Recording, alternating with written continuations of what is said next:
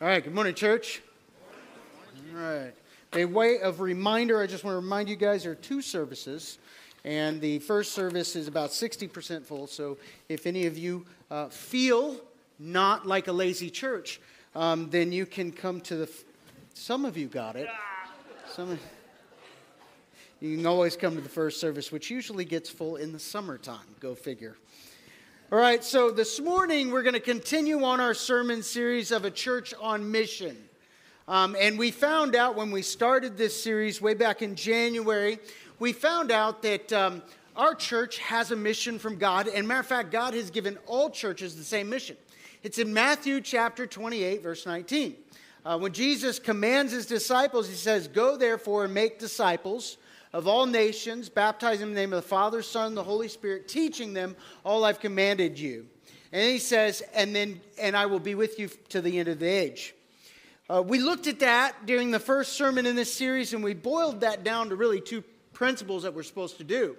We're supposed to live like Jesus and to share him always. All right, if you guys would mind, stand with me, and we're going to repeat this new mission statement. Please say it with me. Lazy Mountain Bible Church .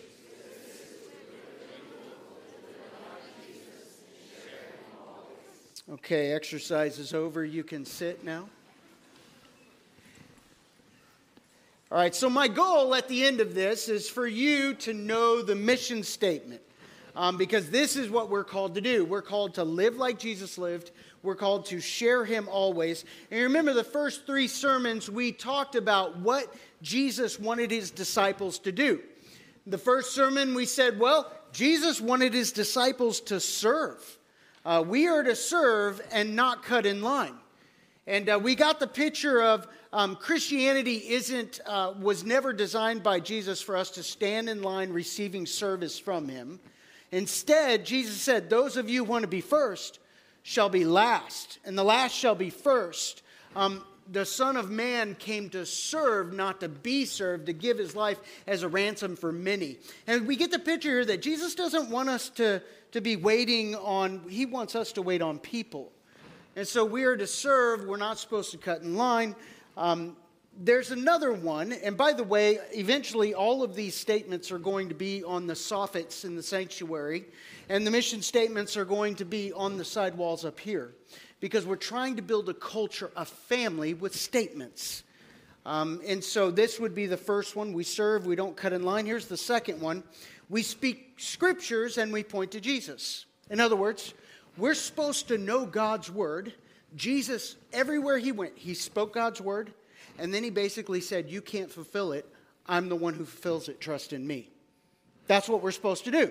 We're supposed to tell people this is what Scripture says, but you can't be saved by what you know. It's only by who you know that fulfilled all the Scripture, and that's Jesus Christ.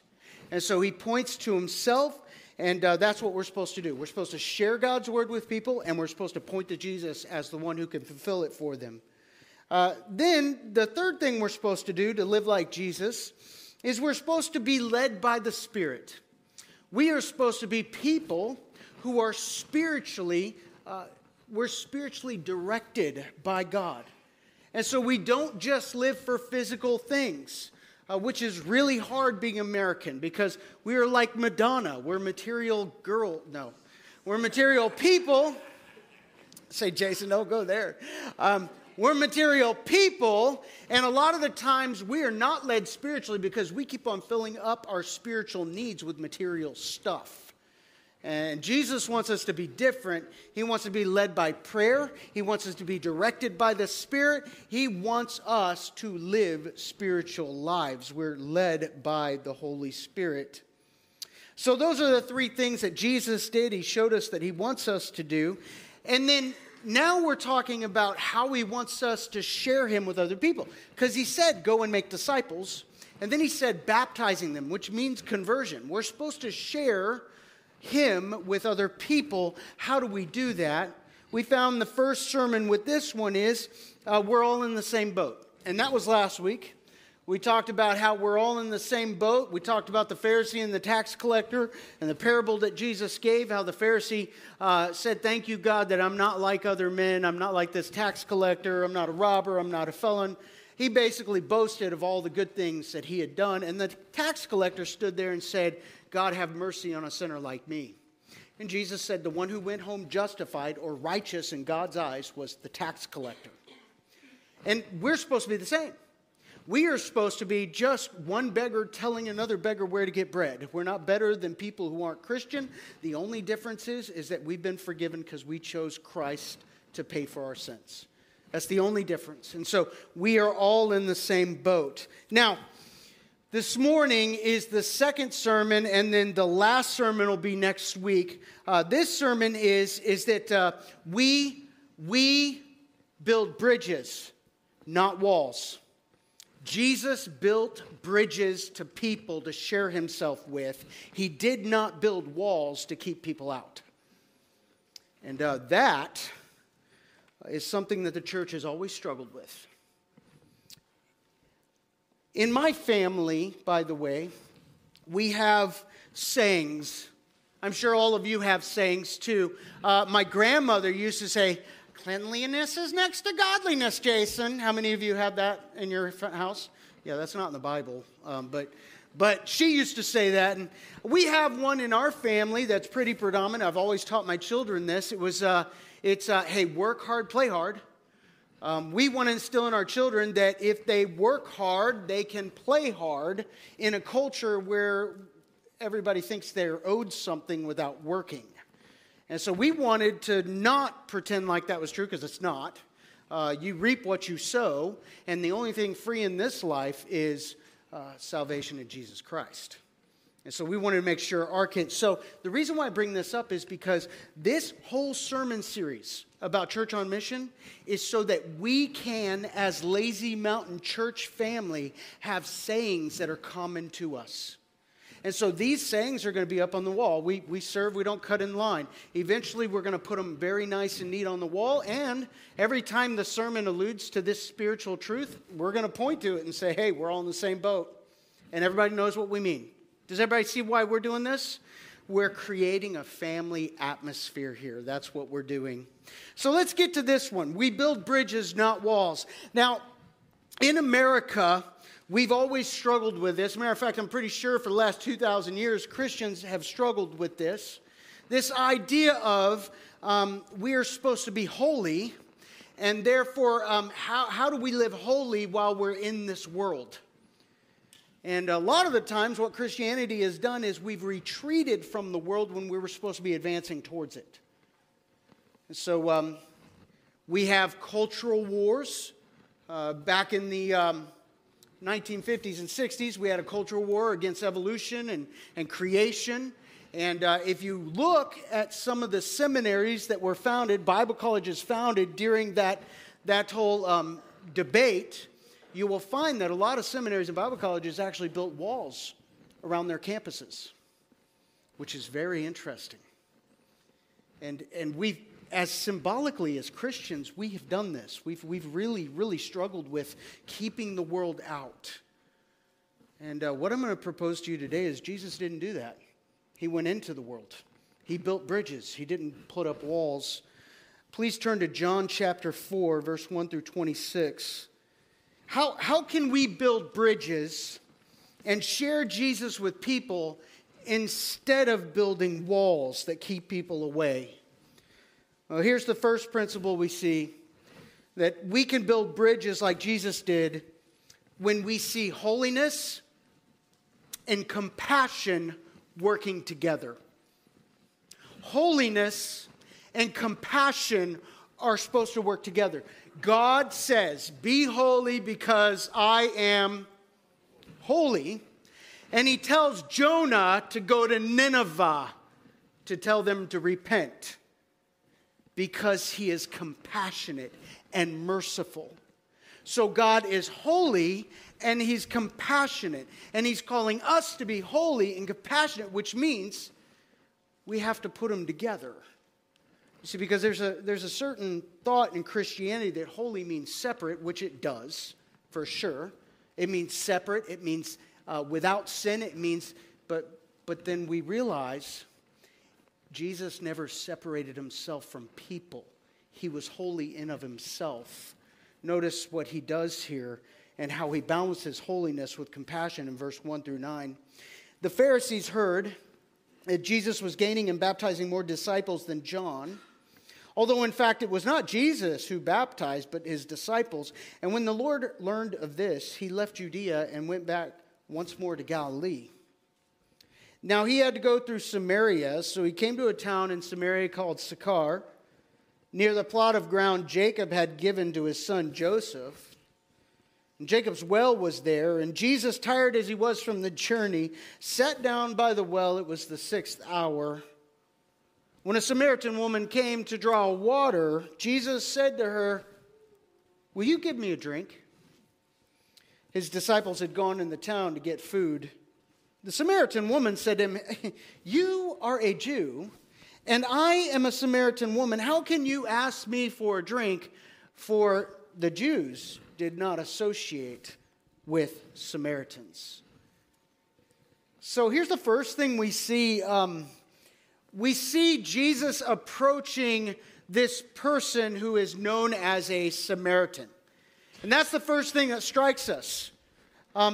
Let me ask you something. I'm going to give you a couple words, and I want you to tell me what's the first thing that pops in your mind. Pimp. Not pimple. Pimp. Prostitution. What's a pimp do, though? Uses someone else in order to gain money. Do you see it? Okay. So how about a drug dealer? What's the first thing pops in your mind?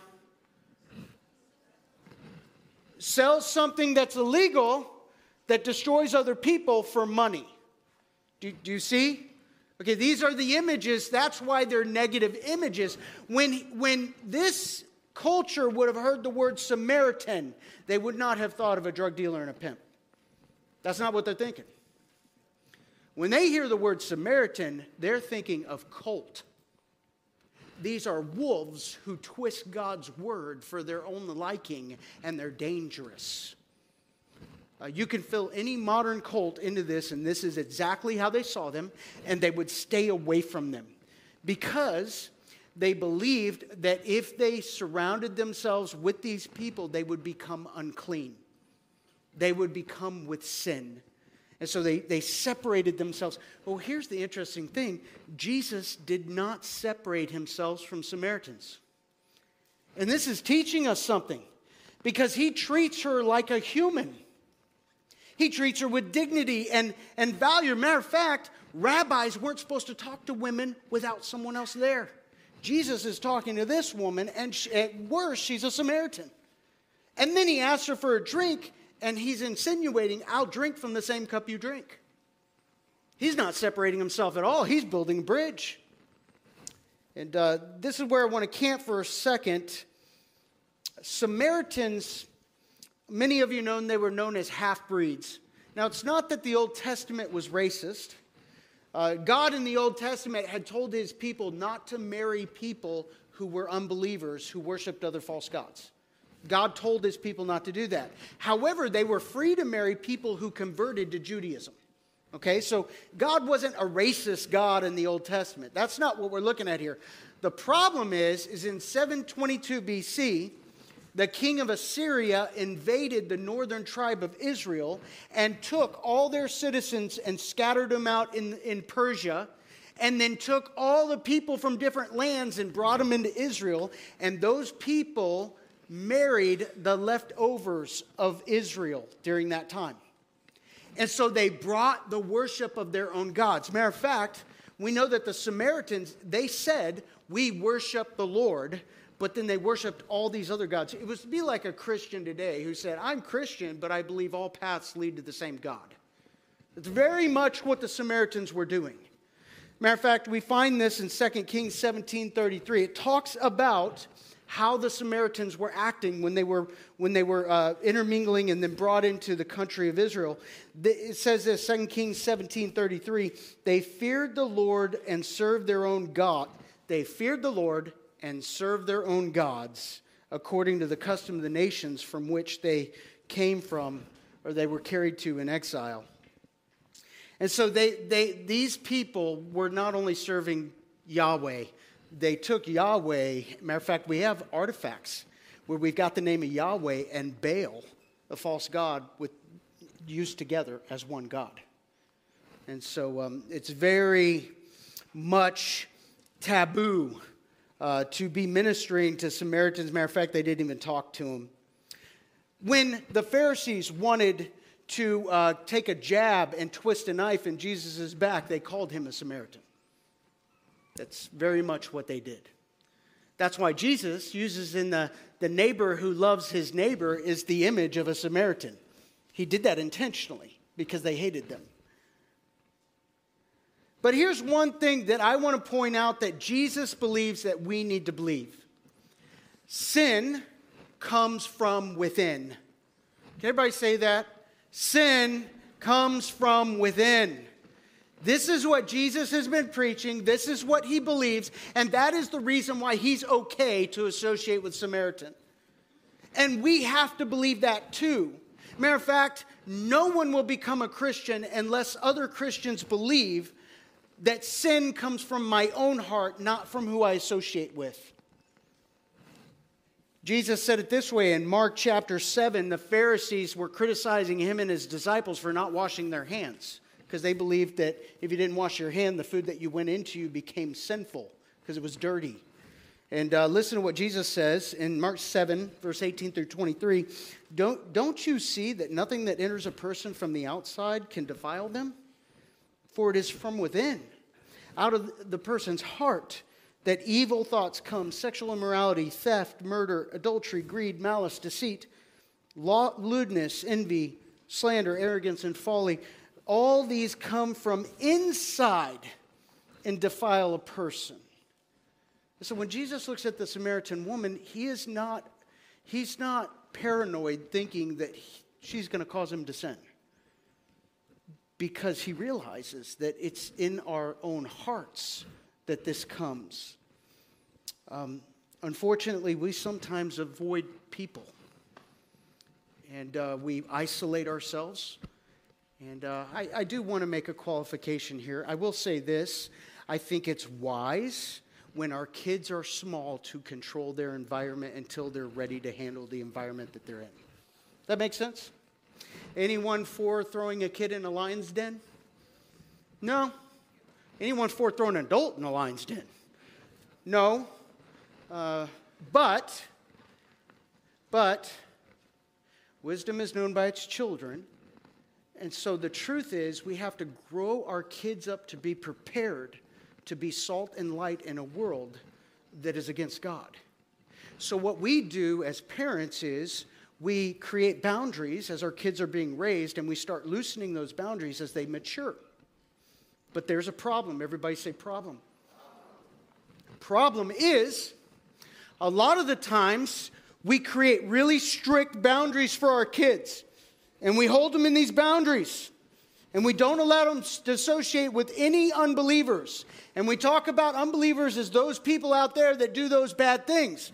And we never realize that our kids' hearts are evil, just like the people out there. And we spend all our time sheltering our kids and never realizing that they need to convert and believe in Jesus Christ. And they could know 2,000 scriptures. And they think of scriptures as, I won awards repeating these scriptures. But we as parents have to use the scriptures to point them to Jesus. We speak scripture and point to Jesus. And when our kids lie, we use the scripture to show them they need Jesus. And when our kids hit the other sibling, we use scripture to point to Jesus. And so what I'm trying to say is, you can protect your kids from the culture all day long, but you can't protect kids from their heart. And until their heart changes, they aren't ready for the culture. And here's the unfortunate thing. You can't force your children's heart to change. They have to accept it themselves. So sometimes we grow kids up as homeschoolers who turn out to be drug users. And we miss it. We miss it.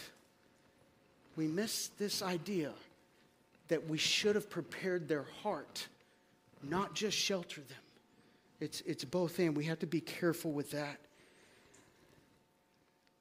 We also need to know this, that people don't become Christian unless they've experienced mercy. People have to receive mercy. This Samaritan woman has to be able to be approached by Jesus in order to receive Jesus as her Savior. If no one approaches her, she won't become a Christian. And if we shelter ourselves off in our home and our school, down south it's really crazy. Down in Texas, they got Christian supermarkets. I know a church. They kind of nickname it Preston World. It's called Preston Wood. And in Preston World, you could go to that church, you could shop, you could put your kids in high school, you could do all your sports there, you can work out in their gym, and you don't ever have to come in contact with any unbeliever ever. Now, I don't think that the leadership intentionally designed it that way, and I'm not trying to. I'm just saying, if we wanted to as Christians, we could totally be separate. And therefore, we complain about our country not being Christian and going down the tubes, yet we ourselves don't engage non-Christians. We have to be careful with that. There was once an anthropology class at University of Ohio, and with a very famous anthropologist teacher. And she was teaching on the South Pacific Islands. She did a lot of work in her doctorate in this area. And one of the students asked her, hey, professor, can you tell me what is the earliest signs that we have of civilization? What's one of the earliest evidences of civilization in the South Pacific? And he was thinking she was going to say like a fishing hook or a clay pot. And she said, well, the earliest sign we have in the South Pacific of evidence of the earliest people is a healed femur bone. And then she made this statement. If they were healing femur bones that earlier, it was not a survival of the fittest situation. In order to survive, some people actually had to go hunt and gather for this person who had a broken bone. You see, I challenge you. Today, when we're done with church, I want you to go find someone, and I want you to ask them, who in your family came to Christ first, and how did they receive mercy? Because there's no one in this room who is here, whose ancestors did not receive mercy at some time. Jesus had to heal your broken bone through someone else before our family members heard the gospel and turned to Christ. And we have to do the same. We have to go to the lowest of the low. We got to go to Samaritans. And until we are comfortable with doing that, we will not see huge revival in America. How can we build bridges and not put up walls that keep us away from people? We see holiness and compassion working together. Here's the second way that we're supposed to do this. How do we build bridges like Jesus did? We drive discussions to spiritual needs. We have to drive discussions to spiritual needs. This is what Jesus did. Everywhere he went, he used the physical and he pointed to the spiritual. Everywhere he went, I am the bread of life. He's talking about the bread that he fed the 5,000 with, and he's pointing to their need for him as their source of nutrition. He uses all these physical things to point to the spiritual, and that's what he's doing with this woman. But a lot of the times we're not ready to talk about spiritual things, so watch how Jesus does this in verse 10 through 18. Jesus answered her, "If you knew the gift of God," he's talking about himself, "and who it is that asks you for a drink, you would have asked him, and he would have given you living water." "Sir," the woman said, "you have nothing to draw with, and the well is deep. Where can you get this living water? Are you greater than our father Jacob, who gave us the well and drank from it himself, as did also his sons and his flocks and his herds?" And Jesus answered, "Everyone who drinks this water will be thirsty again, but whoever drinks the water I give him will never thirst. Indeed, the water I give him will become in him a spring of living water, springing up to eternal life." The woman said to him, "Sir, give me this water so I won't get thirsty and have to come here and draw this water." And he told her, "Go and call your husband and come back." "I have no husband," she said. Jesus replied to her, "You're right when you say you have no husband. In fact, you've had 5 husbands, and the man you're with now, you now have, is not your husband. What you have said is quite true. Sir, I perceive you're a prophet." That is the, duh. Let's look at this really quick, unpack this for a second. See what Jesus does. He approaches this woman who obviously is outside the realm of salvation. She's not saved. She's a Samaritan. No one else is approaching her. And he uses what everyone needs, water, and shows her that she has a need that's not being fulfilled and spiritualizes water. And he says, if you knew who asked you and the gift of God, you would ask me, and I would give you living water flowing up within inside you, and you would never be thirsty again. And she doesn't get it. She doesn't get it. Now, do you remember a couple of weeks ago, we looked at this where people are hard of hearing. It says, although they were hearing, they could not hear. Although they saw, they could not see. And we realized that really Jesus talked a lot about spiritual things and people couldn't understand it. That's what we got here. It's like the parable of the seeds. Jesus is the farmer and he's casting out seeds of God's word, and the seed is falling on the rocky soil. And it's not penetrating the soil. He is casting seed here. He is saying, you need me to give you something in order to fulfill your need. And she doesn't understand it. Matter of fact, we know that Jesus is talking about the Holy Spirit. And the reason why we know this is John chapter 7, 3 chapters later, Jesus says this, "Let anyone who is thirsty come to me and drink. Whoever believes in me, as Scripture has said, rivers of living water will flow from within him." And by this he meant the Spirit, whom those who believe in him were later to receive. Jesus is talking about the Holy Spirit. He's saying to her, you have a need. And we all know this, and I've preached this many times. It's very true. We all understand this. All of us are looking and longing for something. And what we do is, before we're Christians, we usually take everything that God has made in the creation and try to fill the hole in our heart that only God can fill. We use sex, we use money, we use greed, we use whatever, people-pleasing. We try to become famous, we try to become whatever it is. We use things to try to fill up the hole in our heart. And Jesus is saying this to her. You need living water that never ends. You need spiritual transformation, and she doesn't get it. So what does Jesus do?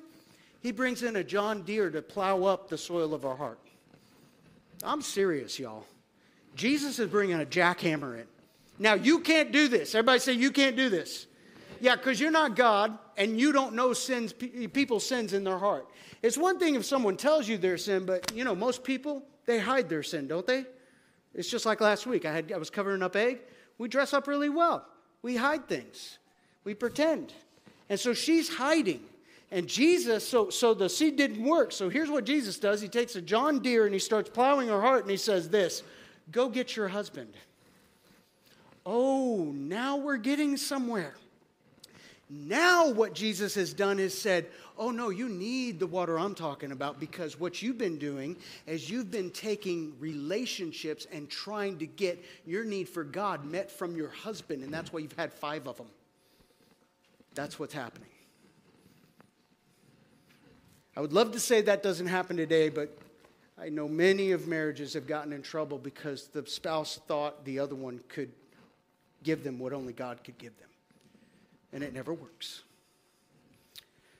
And this is what we see here. She's broken. She needs Jesus. And so he is revealing now her sin. And look how mild he does it. Go call your husband. He doesn't shame her. He doesn't guilt her. He doesn't rub dirt in her face. He just says, go get your husband. I want you to recognize why you need me. They said, well, Jason, how do we do this like Jesus? How do we go to spiritual conversations like this? Well, here's the first thing. You're not Jesus.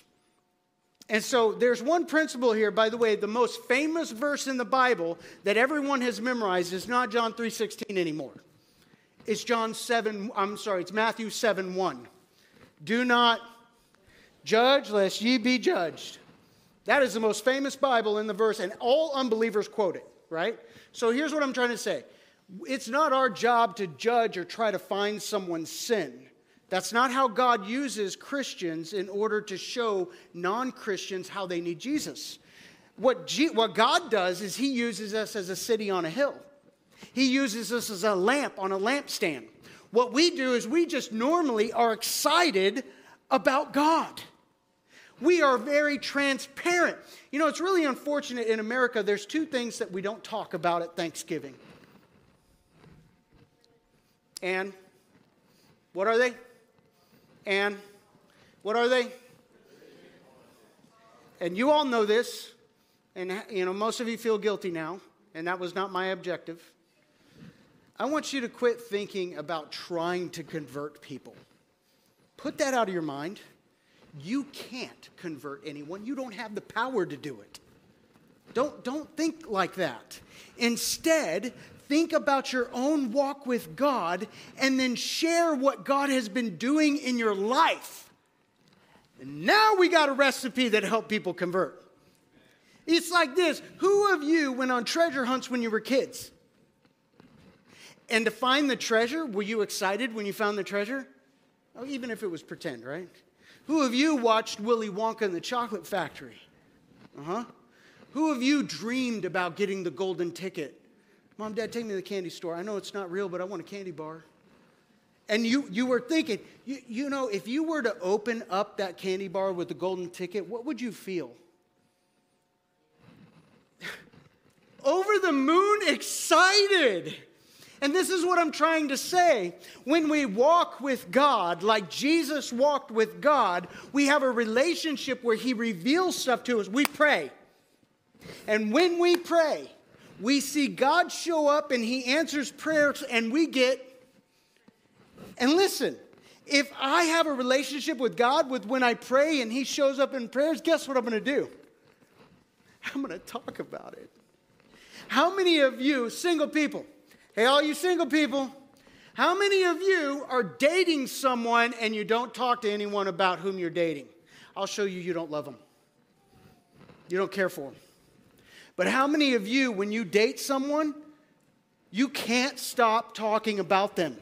Mom, you won't believe it. She is amazing. She cooks almost like you, Mom.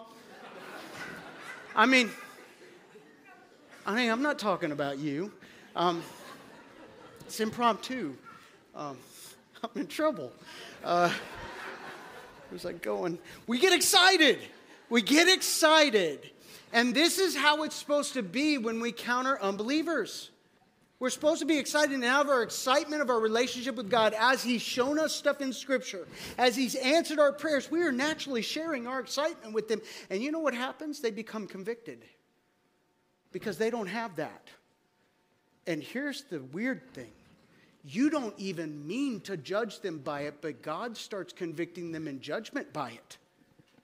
Because that's how the Spirit works. Sometimes we wrestle with sin, and as we wrestle with sin, we verbalize it. We tell unbelievers, I'm sorry, that's not what God wanted. I'm sorry I did that. I sinned against you. That's not what. How many of you ever told an unbeliever, I'm sorry, I sinned against you? Did you know that's an opportunity to share Jesus with them? How many of you have told your kids, I'm sorry, I sinned? Did you realize that is an opportunity to share with them that mom and dad are broken too and they need Jesus too? Quit pretending to be religious. Instead, look at Jesus as our spiritual manna. And out of that, we start sharing. There's one verse here that is really illustrative of this, and I'll end on this verse and move to the next point. But there was once when King David, you remember King David and his adultery with Bathsheba? So he committed adultery with Bathsheba, which was Uriah's wife, and Uriah was one of his best men in the army, one of the men of valor, one of the strongest men. And Uriah and the whole army, they were out on the front lines battling, and King David was supposed to be with them. And he wasn't. He stayed home and to drink and eat and relax. He ended up having an adulterous affair with Bathsheba, Uriah's wife, and he got her pregnant. And then he strategized, I know what I'm going to do. I'm going to bring Uriah back home. I'm going to get him drunk, and I'm going to tell him to go home. He's trying to cover his misdeeds. But Uriah doesn't go home. And the next day, King David wonders why he didn't go home. Listen to how what Uriah tells David is convicting David, and he doesn't know it. Listen to what he says.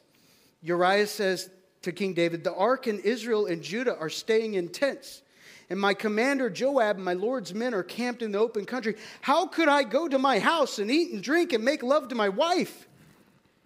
Oh, David should have repented right there. That is what David did. And it wasn't his wife. It was someone else's. He sent his men out to do his dirty work. He wasn't with them.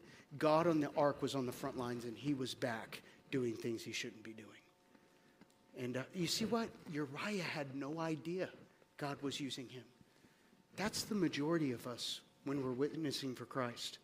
We have no idea the seeds that we're planting when we're just excited about walking with God. Number three, how can we build bridges and share Jesus with people? This is the last one. We need to avoid detours and focus on relationship with God. Notice what happens here. Jesus reveals the five husbands thing, right?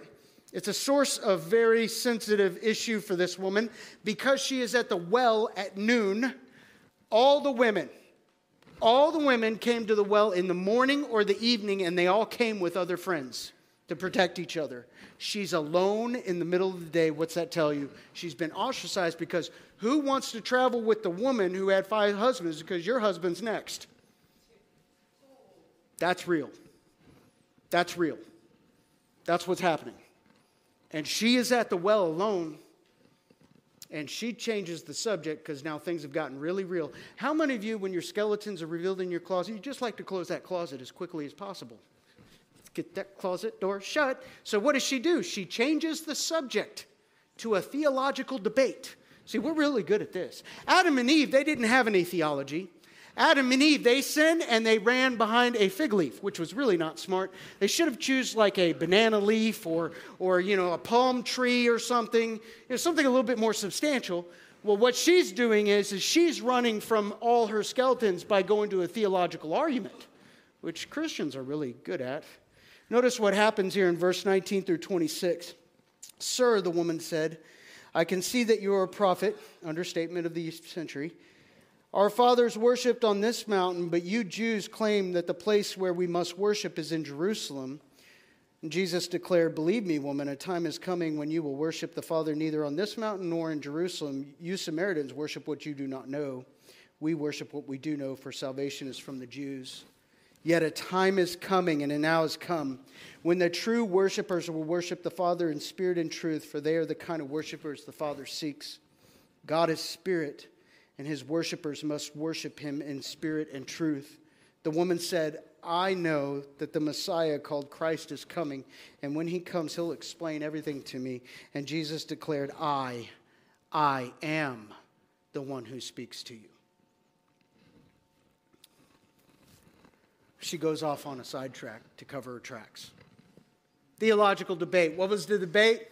The Samaritans had actually built a temple on Mount Gerizim in Samaria, and there was a temple in Jerusalem. However, that temple on Mount Gerizim got destroyed 100 years before Jesus was talking to her from the Maccabees in about 128 BC. And so the temple was no longer there. Here's what this tells you. She has never worshiped God at the temple. She's not allowed in the Jerusalem temple. She's got the cards stacked against her. So when Jesus answers her, he's basically saying, it doesn't really matter where you worship anymore because all that's changing.